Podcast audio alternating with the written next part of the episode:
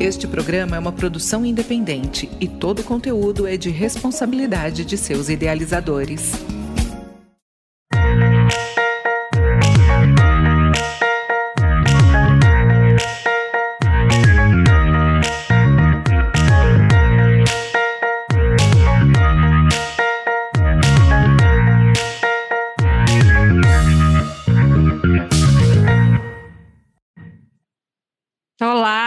Sou a Júlia Conca e este é o programa Cidades de Fato, o espaço de diálogo, um programa feito para ouvir as vozes da cidade. Vamos conversar com especialistas e a população sobre cidades e soluções. Cidades de Fato, o seu papel inclusivo e o nosso papel cidadão. O assunto do nosso programa de hoje é morar e viver nas cidades de fato. Para falar desse tema relevante, vamos entrevistar, entrevistar Luiz Mendes.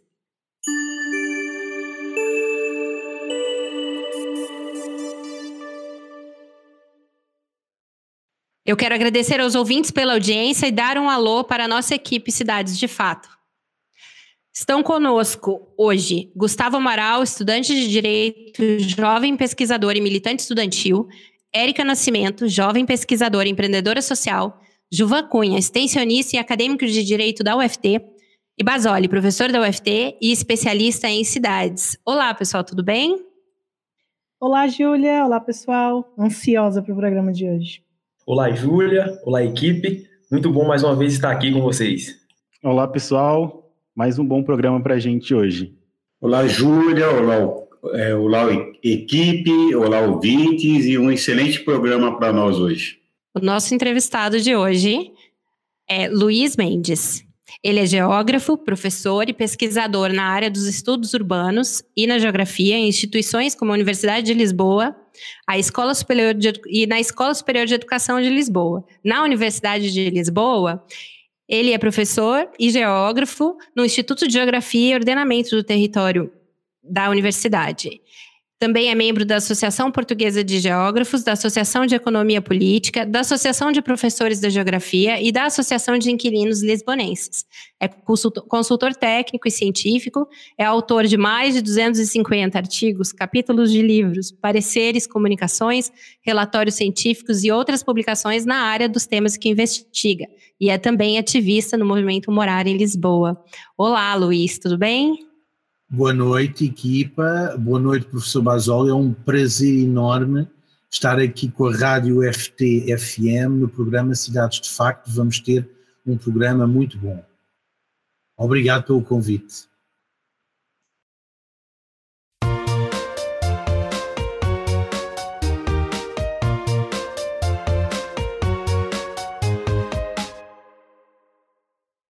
Daremos início então ao nosso primeiro quadro, o Vozes da Cidade, onde quem comanda a rodada de pergunta são os estudantes Gustavo, Érica e Juvan.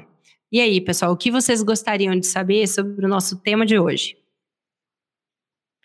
Olá, Luiz, a Érica aqui. Uh, Luiz, eu vi que uma das suas últimas produções foi falando sobre a luta pelo direito à moradia em Lisboa na pandemia.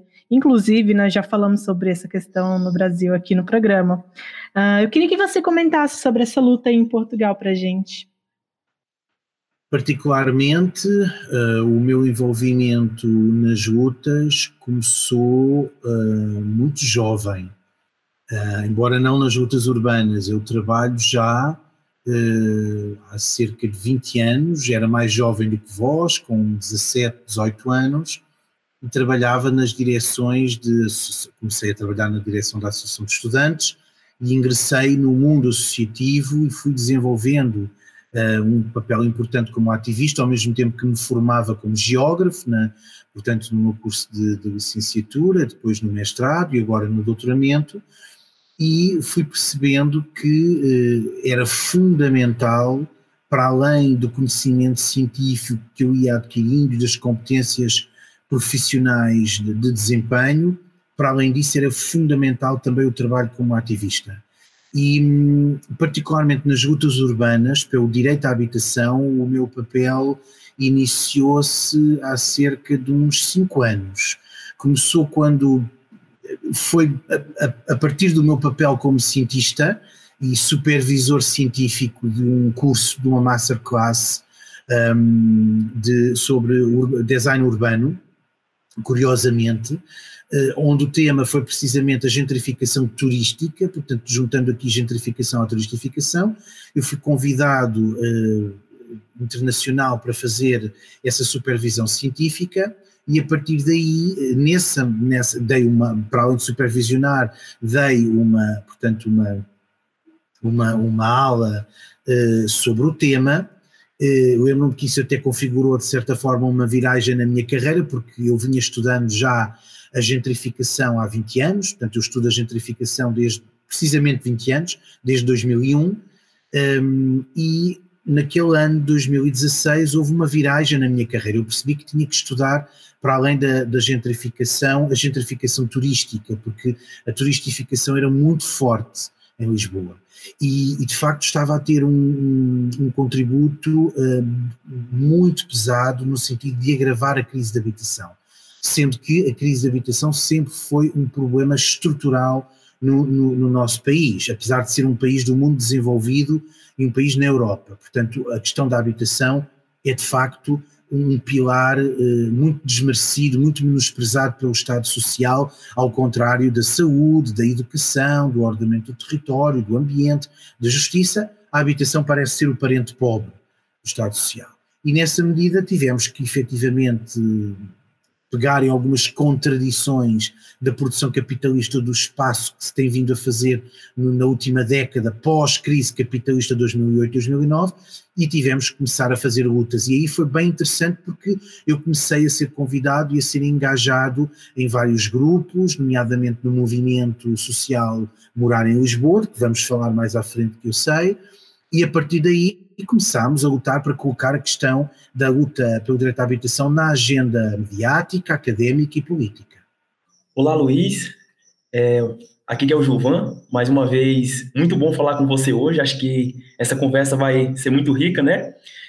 Você citou na sua fala anterior a respeito da crítica né, ao capitalismo, é, a crise do capitalismo, né? E quando imaginamos os ambientes urbanos sob uma ótica da atualidade, nós conseguimos visualizar um conglomerado de pessoas em uma disputa acirrada por produção, consumo e descarte de coisas, ocasionando uma busca desenfreada por um certo bem-estar, um certo bem-estar infinito, né?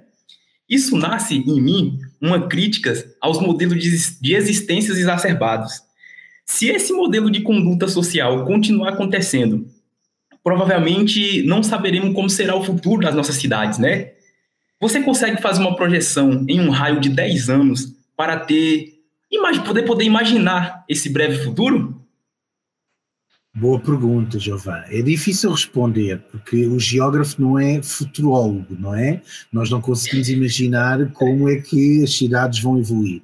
Mas posso-te dizer que, face à luz uh, da produção capitalista do espaço na contemporaneidade e percebendo as principais tendências e padrões de desenvolvimento urbano, de expansão da urbanização, da reurbanização e renovação urbanas, da gentrificação, claramente percebemos que ela cede, que ela segue, perdão, dentro do padrão do que é o modo de produção capitalista. E nesse sentido, um, o espaço urbano ele espelha esse modo de produção através de múltiplas desigualdades socioterritoriais, a exclusão territorial, a segregação residencial, a especulação imobiliária, a financiarização da habitação, que impactam diretamente na vida das populações.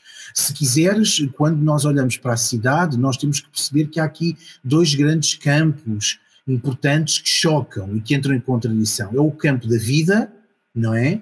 Do valor de uso, da apropriação do espaço, livre, democrático, progressista, emancipador para a humanidade e para a sociedade, a vida humana, aqui no sentido de direito social, e depois, por outro lado, tens o campo uh, do negócio, do lucro, não é? Da especulação, uh, que reúne um conjunto de agentes de produção do espaço muito poderosos, a banca, o próprio Estado capitalista, um, os diversos intervenientes e agentes urbanos, os poderes locais, os, os grandes grupos de, de, promotor e de construção imobiliária, bom, enfim, uma panóplia muito grande de atores dominantes que, cujo interesse é eh, precisamente reproduzir capital imobiliário muito rapidamente através da produção de ambiente construído. Então, o ambiente construído é precisamente uma das fronteiras da forma como o capital se reproduz, evolui e vai resolvendo as suas contradições e as suas crises. Sempre que temos uma crise aguda no sistema de produção, através dos circuitos de capital, o capital circula para este circuito secundário, de acordo com o David Harvey, não é? que é o do ambiente construído, e ele fixa-se no território, ele reproduz nesse território, e naturalmente que isto... Hum, isto cria destruição criativa da paisagem. E esta destruição criativa não é só um slogan do liberalismo económico, ela tem, ela impacta diretamente, produzindo danos colaterais fortíssimos na sociabilidade e nas subjetividades da população urbana. É? Portanto, é muito difícil ver. Eu penso que se, do ponto de vista das políticas, não houver um caminho de luta ativa por uma outra cidade, uma cidade mais engajada com os objetivos do desenvolvimento sustentável, uma cidade mais emancipada, mais participada, mais transformadora, nós vamos acabar por um, reproduzir e reforçar, agravar assimetrias, contrastes, desigualdades, enfim, a injustiça socioespacial. Luiz, mais uma vez, boa noite, aqui é o Gustavo falando. É, você falou uma palavra aí que eu acho que ela tem muito a, a, falar sobre o tema de hoje, que é gentrificação. A palavra é complicada, mas eu acho que os nossos ouvintes, a população em geral, está acostumada com a materialidade da prática do que, que ela significa. Você pode falar para ela dela para a gente um pouco mais? Com certeza. Obrigado, Gustavo, por essa questão. Eu tenho vindo a estudar a gentrificação já há 20 anos, portanto já estudo há muitos anos. É um conceito que, na verdade, eh, é uma palavra, é um conceito antigo, já tem cerca de 60 anos, foi cunhado pela primeira vez por uma socióloga, Ruth Glass, em 1964, quando estava a estudar a mobilidade residencial entre os bairros da classe trabalhadora em Londres, e a Ruth Glass percebeu que na verdade hum, a cidade ela estava a evoluir do ponto de vista social, contrariando algumas tendências nomeadamente os bairros que iam sendo desinvestidos e bairros que, à medida que o próprio edificado, o ambiente construído, ia se tornando um, mais envelhecido e perdia algum valor, um, eles não eram ocupados necessariamente pelas classes mais pobres, começavam a ser ocupados pelas classes mais ricas, dominantes. E isso foi estranho para a Ruth Glass, mas foi importante para, de facto, dar origem a este novo, perceber-se no panorama científico o surgimento deste novo conceito. O que é que significa gentrificação? Na verdade, é um conceito que é um, um aportuguesamento, ou seja, um neologismo. Ele deriva etimologicamente de gentrification, do inglês gentrification. E gentry significa pequena nobreza, pequena burguesia. Então, a gentrificação, já estão a conseguir descortinar um pouco o que é que é o conceito, não é? Na verdade, ele significa um processo de enobrecimento, de emburguesamento, de nobilitação urbana no espaço. Ou seja, é um processo de mudança urbana que acompanha geralmente os processos de renovação ou de revitalização, regeneração urbanas. E o que acontece é que quando estes processos melhoram o ambiente construído, o espaço público, edificado, etc., há melhorias significativas, há investimento de capital e esse capital vai fazer um upgrade, não é? Vai fazer uma melhoria significativa nas condições do ambiente urbano, e, quer social, quer biofísico, económico, etc. E, portanto, isso vai fazer aumentar a renda locativa, não é? Uh, portanto, quer os valores do imobiliário, quer os valores fundiários do solo urbano. Esse aumento vai acabar por expulsar muitos dos moradores mais empobrecidos ou de baixo estatuto socioeconómico que deixam de conseguir, através dos seus rendimentos, pagar os valores um, do, do, preço da aluguer. Eu falei há pouco renda, renda em Portugal significa uh, aquela, o, o, rendimento que nós distraímos da terra, está bem? Da terra urbana, o que vocês chamam o, o preço da aluguer. E, portanto, estes indivíduos da classe dominada deixam de conseguir pagar é, precisamente o, o, preço do aluguer ou, ou, ou, continuar a pagar a prestação ao banco da casa de, é, que têm e são, portanto, expulsos. E aí se dá o fenómeno dos despejos. É? Portanto, temos aqui um fenómeno de substituição social, de profunda recomposição socioespacial um, em áreas sobretudo desinvestidas. Atenção que a gentrificação, por exemplo, começa por ocorrer no centro histórico, no casco antigo das cidades e depois rapidamente se espalha para as periferias. E também é bom ter em atenção que a gentrificação tem modelos diferentes nos países desenvolvidos eh, por comparação aos países em desenvolvimento. O que se passa no Brasil, um, em Angola, África do Sul, uh, Índia, é diferente do que se passa uh, em, no Reino Unido, na França, nos Estados Unidos, está bem? São diferentes padrões. Depois podemos mais à frente desenvolver as diferenças entre os padrões. Deixem-me também dizer que a gentrificação nos países em desenvolvimento, e isso a realidade brasileira é rica em exemplos, é eh, um processo muito mais violento nos, nos países desenvolvidos, está bem?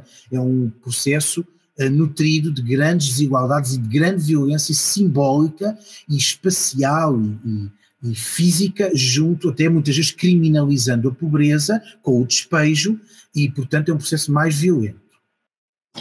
Luiz, a Érica falando aqui. Quando eu penso em morar e viver em uma cidade, eu penso em pessoas habitando o ambiente urbano, mas também pessoas participando das discussões e articulações dessa cidade, né?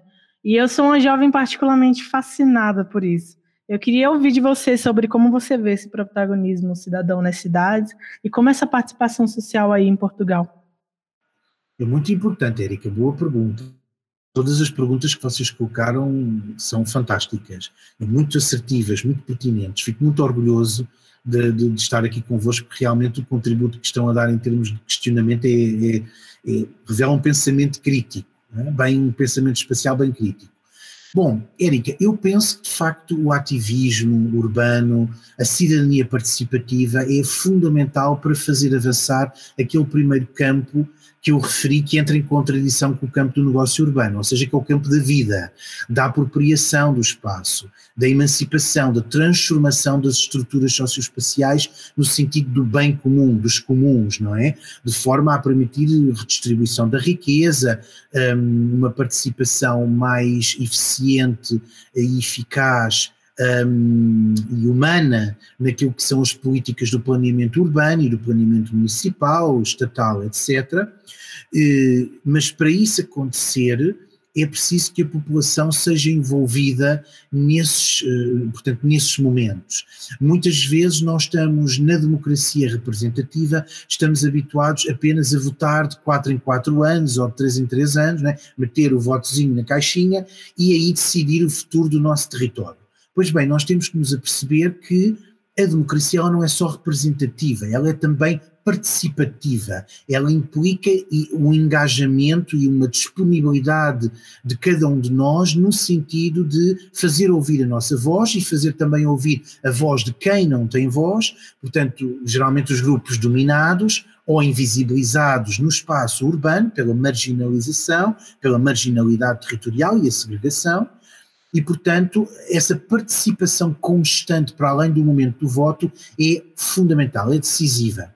Mas também temos que perceber que muitas vezes, às vezes a participação e o ativismo podem ser cooptados pelos sistemas de poder. E não é raro, por exemplo, nos países desenvolvidos e na realidade uh, dos países do norte do globo, que eu conheço melhor, muitas vezes o neoliberalismo, a ofensiva neoliberal uh, e o, a produção capitalista do espaço, através da armadura jurídico-normativa uh, da burocracia urbana, coopta, coopta precisamente um, esses movimentos sociais, essas lutas, essas vozes, para legitimar determinados interesses, que não são os interesses que servem à população, mas são interesses que servem sobretudo os grandes poderes. Então, esta participação tem que ser bem crítica, bem atenta. Luiz, o Juvan, aqui novamente, é, quando nós temos uma projeção social de crescimento populacional, é, geralmente esse crescimento populacional ele está ligado a graves problemas sociais. Por exemplo, a criminalidade. Quando pensamos em uma projeção populacional que aumenta a cada década, é possível a gente crescer de maneira que também não cresça as questões criminais, por exemplo, que a, a criminalidade não, não cresça juntamente com a relação do crescimento populacional?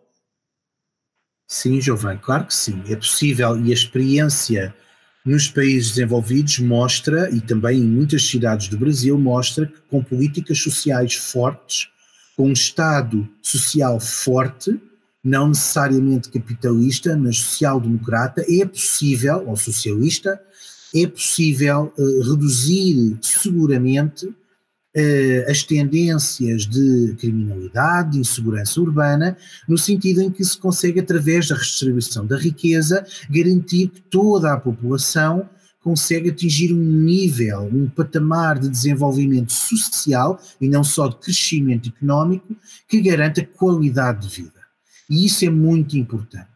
Um, é importante também perceber que a insegurança não se vence com a violência de Estado, mas através de políticas desenvolvimentistas e sociais fortes, robustas, que permitam criar oferta de emprego, que permitam envolver a população, que permitam suprimir as necessidades coletivas de uma população do ponto de vista da habitação, da saúde, do ambiente, um, da justiça, da educação, do ordenamento do território, e isso é fundamental. Um, para que isso aconteça, é muito importante que as elites políticas e quem está no poder tenha essa identificação com o povo e com a população. E, do ponto de vista agora entrando mais na questão do ordenamento das cidades, hoje nós compreendemos que as cidades não podem continuar, a urbanização e a suburbanização não podem continuar, não pode continuar a, crescer de uma forma indefinida, ilimitada. Isso não pode continuar a acontecer, por mais que a própria dinâmica populacional e demográfica uh, alastre. Não, nós temos que pensar em políticas de reocupação, de reabilitação, de renovação urbanas que atuem, por exemplo, no centro das cidades e que, por exemplo, ponham ao serviço da população e do direito à moradia os devolutos. Há imensos devolutos, há imensos vazios urbanos. A quem servem esses vazios urbanos? A quem serve essa, essa propriedade que não cumpre a função social, que não cumpre a função económica? serve a interesses especulativos da produção capitalista do espaço que controlam a oferta precisamente de moradia para elevar os preços e com isso especular e afastar os mais pobres do centro, não é, para as periferias cada vez mais distantes, obrigando as pessoas a fazer migrações pendulares de 3, 4, 5 horas diárias de transporte, o que é extremamente violento e frustrante para a população. Então temos que ter políticas de compactação e consolidação, renovação urbana no centro para todas as classes sociais. Isso é muito importante para manter a cidade contida. Luiz, uma última pergunta aqui, com base no que você falou e no que a Érica pontuou, lembrei de um texto chamado Subdesenvolvimento e Revolução. E aí eu queria que você falasse um pouco daquela questão que você falou lá no começo, sobre qual é a particularidade. Se a gente fosse resumir para um cidadão, qual a nossa particularidade enquanto país subdesenvolvido aqui na América Latina e como que a gente pode relacionar isso com essa urbanização desregulada que você acabou de, de pontuar? Não desregulada, mas regulada a fim de alguns interesses particulares. Eu diria que é, Gustavo, uma urbanização regulamentada, é? mas pouco regulada. Ou assim, nesse sentido que dizes, regulamentada ou regulada por determinados interesses. Bom, um, a particularidade do Brasil, eu não conheço muito a história urbana do Brasil, mas aquilo que eu posso dizer enquanto uh, estudioso do urbano é que quando nós enquadramos a urbanização e procuramos perceber o padrão de desenvolvimento urbano no país eh, em desenvolvimento, num país com uma riqueza gigante, com recursos naturais infindáveis, quer dizer, como é o vosso, mas com uma profunda, profundas clivagens e desigualdades classistas gigantes, uma, uma tectónica social assustadora, casos de injustiça social e espacial que desafiam o próprio conceito de humanidade. É, é muito, muito forte aquilo que, que, eu, aquilo que nos chega do Brasil no sentido da injustiça. E eu diria que nós, para percebermos os padrões de desenvolvimento desigual da urbe e da metrópole, temos que encaixar isso, enquadrar isso através de uma leitura precisamente da análise sistémica do modo de produção à escala do planeta.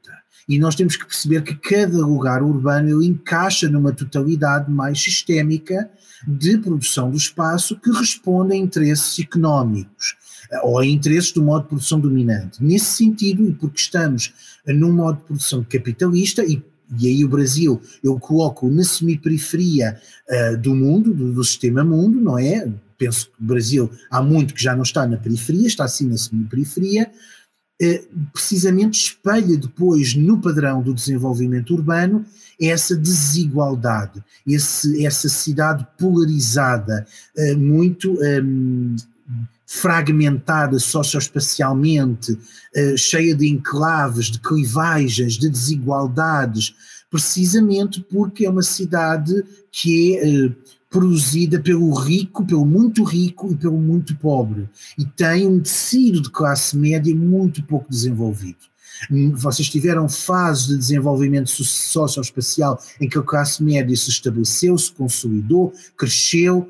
Isso é importante porque também arrasta muito as classes mais pobres para uma lógica de mobilidade social ascendente, isso é fundamental para a produção de riqueza e que ela fique ao serviço do povo, mas eu diria que nos últimos anos temos conhecido no Brasil uma ofensiva neoliberal que tem contrariado precisamente esse percurso de desenvolvimento que se vinha fazendo. Portanto, eu diria que, em, em conclusão, o desenvolvimento urbano e metropolitano e a fragmentação socioespacial que hoje conhecemos na cidade, ela é espelho do modo de produção capitalista, especificamente no caso do Brasil, pensando aqui num país de semiperiferia.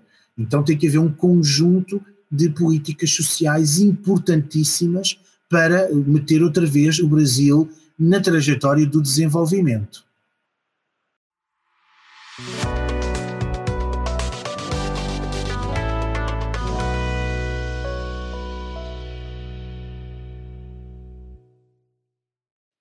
Vamos começar agora o nosso segundo quadro, a conversa com o especialista e quem conduz a rodada de perguntas é o professor Basoli. A palavra é sua, Basoli. Bom, Luiz, é um prazer enorme recebê-lo aqui no programa. É, e justamente numa época que comemoramos é, os 20 anos do Estatuto da Cidade. É, é um, em 2001, 2001 é criado o Estatuto da Cidade, ele fortalece enormemente a discussão dentro do campo é, urbano. Né? Você trata de gentrificação né, com maestria, e aí eu vou pontuar algumas, algumas é, palavras que você colocou e depois fazer um resumo disso. Então, a, a gentrificação, a habitação social em Portugal, que eu tive o prazer de acompanhar algum, alguns trabalhos, e o turismo, que você é, trata da gentrificação relacionado ao turismo. Na sequência, você fala de apropriação de espaço, né? Então, acho que tudo isso termina, é, de certa maneira, com uma convergência enorme. É, nós tivemos aqui é, as Olimpíadas que tem um processo de gentrificação violento, né? E nós vivemos, né, é, em Palmas, você acompanhou algumas apresentações que eu fiz em Portugal em relação aos vazios urbanos, nós vivemos numa cidade vazia e você fala da função social, né? Eu queria que você fizesse um resumo né, de, é, dessas palavras, né, juntando é, é, efetivamente essas palavras e relacionando com o movimento Morar Lisboa, no qual você também tem militado e realizado um excelente trabalho. Bom, é um desafio enorme, Basoli. é um desafio enorme. Bom, um, deixa-me dizer que, de facto, Lisboa tem passado por um processo de. Não é só gentrificação neste momento, é um processo de super gentrificação. Ou seja, nós estamos numa fase do nosso capitalismo que é um capitalismo financeirizado. E nesse sentido, a habitação ela é esventrada, ela é vazia do cunho de direito humano básico. Ela perde essa função social. A moradia, a casa, perde a função social e até perde função económica, no sentido até do aluguer, por exemplo. O que ela ganha é sim um cunho de ativo financeiro, porque ela serve o interesse do negócio urbano, da especulação e da reprodução de capital. Então, naturalmente que isto se relaciona com o turismo, no sentido em que a cidade de Lisboa tem conhecido uh, um processo não só de expansão do turismo, mas também de turistificação, que é diferente. Ou seja, é um processo em que o turismo absorve e quase que assume um controle hegemónico e dominante no tecido social e económico de um determinado bairro, no sentido de todas as infraestruturas um, e todos os equipamentos se orientarem para a satisfação do interesse turístico, deixando eh, essa parte da cidade, essa área geográfica, essa comunidade de destino turística, que também é um bairro residencial, por exemplo, um, apenas focado nesse interesse.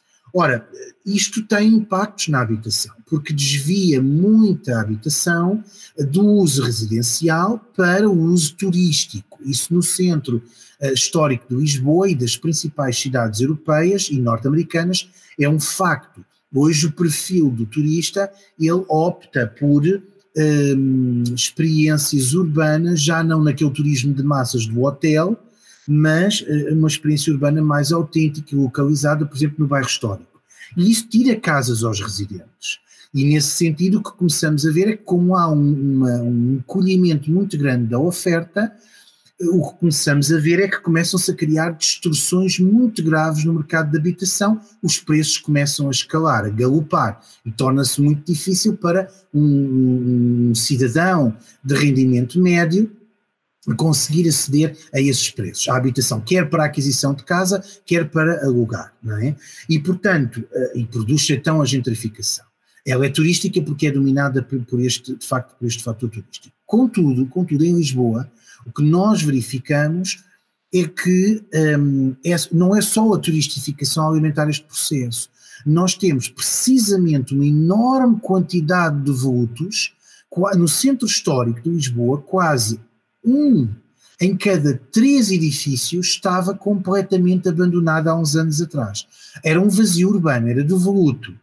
E isto acaba por ser depois um capital, não é capital espacial, mas é assim uma espécie de recurso que ativa a atração de capital e permite um, uh, eh, reduzir o diferencial de renda. Portanto, permite que se consiga maximizar o lucro. É isso que muitas vezes a indústria da promoção imobiliária e da construção civil procura. Ora, esse é um dos fatores, mas depois temos também o facto de Portugal é, começar, Lisboa, e sobretudo Lisboa, projetou-se internacionalmente, não é? Portanto, num mapa global dos investimentos e amarra muitos fluxos transnacionais de capital que investem, fixam esse capital, materializam esse capital no ambiente construído através da renovação urbana e do edificado, produzindo uh, mais-valia e alimentando, obviamente, os interesses dos grupos dominantes, e nesse sentido. Um, há aqui, se quiser, uma, uma, uma descida desse capital à escala local e também, obviamente, fazendo descolar muitas vezes os preços para níveis internacionais que escapam ao bolso de qualquer português. Finalmente, nós temos um conjunto de políticas urbanas que acabam por fomentar, muitas vezes, e que começaram a estabelecer, sobretudo a partir da crise capitalista, 2008-2009, no sentido de financiarizar o imobiliário, eh, essas, essa, essas políticas urbanas neoliberais são muito pró-mercado e desprezam muitas vezes a componente social, os próprios moradores e habitantes do centro histórico. Então, eh, isso é o Estado ao serviço do mercado, é o Estado capitalista no seu esplendor. Eh, e isso aconteceu pós-crise capitalista. Naturalmente que isto ativou uma série de lutas, uma série de movimentos sociais urbanos, onde se destaca o movimento Morar em Lisboa, que é um grande movimento com eh, cerca de 60 organizações, 60 associações, eu sei que isto para vocês aí no Brasil tem uma escala pequena, mas para Lisboa isto é histórico, histórico, de uma inovação social espacial muito grande nas lutas. E depois no seu core, no seu centro, tem na sua coordenação cerca de 15 associações. Então o que nós fazemos é que nós temos vindo nos últimos cinco anos a colocar na agenda política, através de lobby, de pressão mediática, académica, temos vindo a colocar precisamente a questão do direito à habitação nessa agenda e temos tido alguns sucessos, alguns frutos do nosso trabalho e, e conquistas da nossa luta. É, bom, Luiz, aqui, é, obviamente, você conhece a Raquel Roni, que ela tem a obra Guerra de, do, dos Lugares, né? Ela trata aí do processo global de financiarização das cidades, né? É, enfim, ela trata também dos impactos diretos à terra e à moradia, e principalmente dos mais pobres e vulneráveis. É, qual o processo de transformação na política habitacional e fundiária em Portugal, né? Em relação a, existe uma movimentação para a habitação social, é importante que você explique também que essa relação da gentrificação e do turismo, ela não tem uma influência direta na, é, na habitação social, são, são, são, são vínculos diferentes. Eu tive a oportunidade de, de, de morar em, em Odivelas, que é um né, um, um, bom bairro, mas ele está é, é, é, é, da grande de Lisboa, né? É uma é uma ele está desvinculado de Lisboa, mas o que se observa é que é, é, um, é um processo diferente de tratamento relacionado à gentrificação do centro de Lisboa, né? Então gostaria que você explicasse um pouco isso. Claro, a produção de habitação social ou habitação pública eh, está a cargo do Estado e aí Lisboa, por exemplo, efetivamente tem uma, um, uma percentagem da sua população muito elevada um, a ser abrangida por essa habitação pública. Um em cada cinco lisboetas vive em habitação social e isso é muito importante. De facto, temos tido também uma Câmara Municipal, uma Prefeitura, a gente cá chama Câmara Municipal, que é profundamente socialista, e que pode ter alguns lives neoliberais, mas procura sempre fomentar a reabilitação e a requalificação destes bairros uh, sociais, desta habitação pública que é fundamental para os mais pobres. Um, de facto, esse processo está desvinculado da gentrificação. Mas eu gostava, se calhar, de aprofundar aqui o que se passou, por exemplo, no Centro Histórico de Lisboa, onde tínhamos efetivamente muitas uh, classes baixas, portanto, de baixo estatuto socioeconómico, a residir no centro, eh, porque pagavam rendas, eh, preços de aluguer muito reduzidos em virtude do congelamento que se vinha fazendo desde o tempo da ditadura, desde os anos 40 do século passado, mas com eh, precisamente depois um Estado central a reboque muitas vezes da intervenção internacional que se fez pós-crise capitalista, começaram a iniciar-se toda a tal ofensiva neoliberal de que falei, as reformas urbanas, que geraram políticas extremamente neoliberais e, por exemplo, eh, fundaram uma das leis mais desiguais, neoliberais, um, que temos conhecimento, que é a lei uh, do arrendamento urbano de 2012. Nós chamamos cá o NERAU, que é o novo regime de arrendamento urbano. Esta lei enquadrava os despejos pela primeira vez na história das cidades portuguesas e permitia o despejo célere e simplificado uh, do, um, do inquilino. E, portanto, isso, de facto, a habitação pública estava protegida desse processo, porque estava ao abrigo do Estado Social, mas esse mesmo Estado, a uma escala local, para servir interesses até de uma força internacional, que foi fundamental para a recuperação económica, porque nos emprestou um, 80 bilhões de euros, não é? Que são quase uh, cerca de 500 bilhões de reais, para terem uma noção do investimento que foi feito, cobrou, cobrou o povo português, não é? E cobrou através destas reformas urbanas, ataque aos direitos laborais, etc. Um, e de facto fragilizou, muito a população portuguesa no acesso ao direito à habitação, alargou e permitiu um aprofundamento da fronteira do espaço capital, a fronteira da gentrificação, que que se expandiu e, e criou profundas vulnerabilidades um, e desigualdades no acesso à habitação. E, felizmente, a partir de 2015, com a recuperação económica, eh, por uma união de forças de esquerda, eh, chamada aqui geringonça, é uma palavra que nós utilizamos aqui em Portugal para designar uma máquina que funciona assim um bocado atabalhoadamente, mal, mas funciona, cumpre a sua função. Então, houve uma união das esquerdas aqui em Portugal que permitiu relançar o direito à habitação com a criação da Secretaria de Estado da Habitação, do Ministério da Habitação, de uma nova geração de políticas públicas, a criação da Lei de Bases da Habitação pela primeira vez em 50 anos de democracia. Somos uma democracia jovem. 50 anos não tínhamos uma lei de bases da habitação, uma lei quadro que garante precisamente a função social da propriedade. Que nós fomos buscar, eu fui uma das pessoas que foi buscar ao Estatuto da Cidade da nossa Irmínia precisamente a função social, e começou-se a falar de função social da propriedade, porque eu num manifesto anti-gentrificação que escrevi em 2016, eh, mencionei precisamente a questão da função social da propriedade, tão cara aí ao povo brasileiro. É? Portanto, de facto, são dois mundos distintos. O mundo do mercado privado, do arrendamento e da compra de habitação, é diferente do mundo da habitação pública, não é?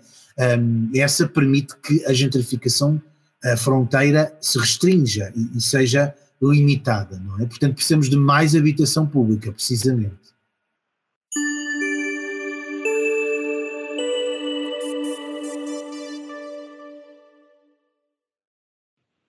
Infelizmente, estamos chegando ao final do nosso programa de hoje. Eu não poderia deixar de pedir para o nosso convidado Luiz Mendes que ele faça suas considerações finais, que nos indique algum material de leitura ou de arte e nos diga também, em poucas palavras, o que é Cidade de Fato para ele. Por favor, Luiz, fique à vontade. Obrigado, Júlia. Eu quero agradecer antes do programa terminar a todos, porque o vosso desempenho foi brilhante. Vocês estão de parabéns. Parabéns ao professor Basoli pela coordenação desta equipa de jovens tão críticos um, tão transformativos tão implicados na realidade socioespacial, parabéns. Deixe-me então, Júlia, dizer que nós, um, para concluir, nós precisamos de uma cidade do povo, para o povo e com o povo. Nós precisamos de políticas urbanas progressistas que valorizem o valor de uso do solo em detrimento do valor de troca uma cidade verdadeiramente emancipadora, transformadora, que consiga agarrar e mobilizar os movimentos sociais, que consiga combater a exploração capitalista e a produção capitalista do espaço e as desigualdades socioespaciais. Uma cidade que não seja a da fragmentação, mas a, a da união. E aí eu deixo aqui algumas notas de literatura que eu penso que são importantes para vós. Para mim, deixem-me dizer isto, é a cidade de facto. Esta é a cidade é a cidade de facto, é a antítese desta cidade que eu defendo.